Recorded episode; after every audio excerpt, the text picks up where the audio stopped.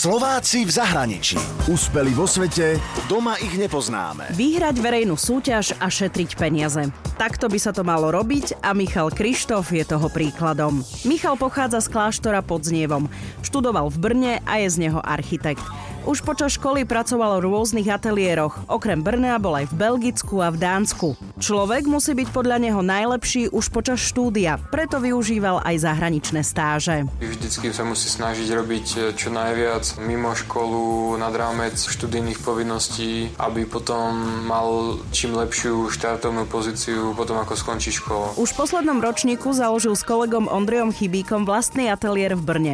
V rámci spolupráce s jednou firmou sa zapojili do verejnej súťaže na Český pavilón pre Expo dvetisíc pätnásť v Miláne a súčasťou bol aj architektonický návrh a vyhrali to. Dokonca medzinárodná porota ich ocenila bronzovou medailou za architektúru. Ten celý uh, pavilón bol postavený v podstate ako dočasná galéria z kontajnerov, z modulov. Z tohto systému sme sa snažili urobiť niečo lepšie. Sme snažili sa dokázať, že modulárna architektúra, moduly nie sú len použiteľné pre túto kategóriu staveb, ale je možné z nich urobiť aj galériu, nejaký výstavný priestor. Je to ako Lego, čiže jednoducho sa dá zložiť aj rozložiť. Tým pádom mohli navrhnúť aj jeho druhé použitie, lebo väčšinou tie pavilóny skončili po rozložení na skládke.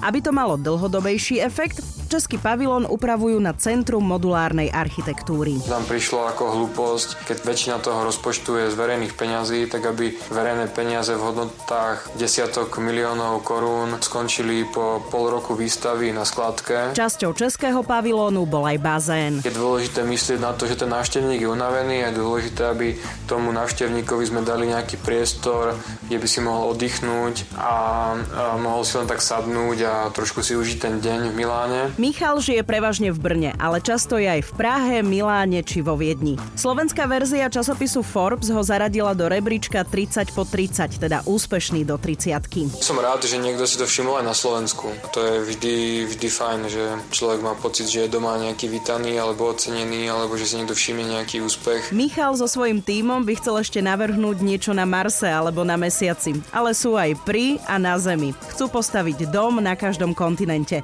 Túži však postaviť aj slovenský pavilón pre Expo, mrakodrap či kostol. Ďalšie tipy na úspešných Slovákov mi pošlite na džupinková zavináč express bodka es ká. Úspeli vo svete, doma ich nepoznáme.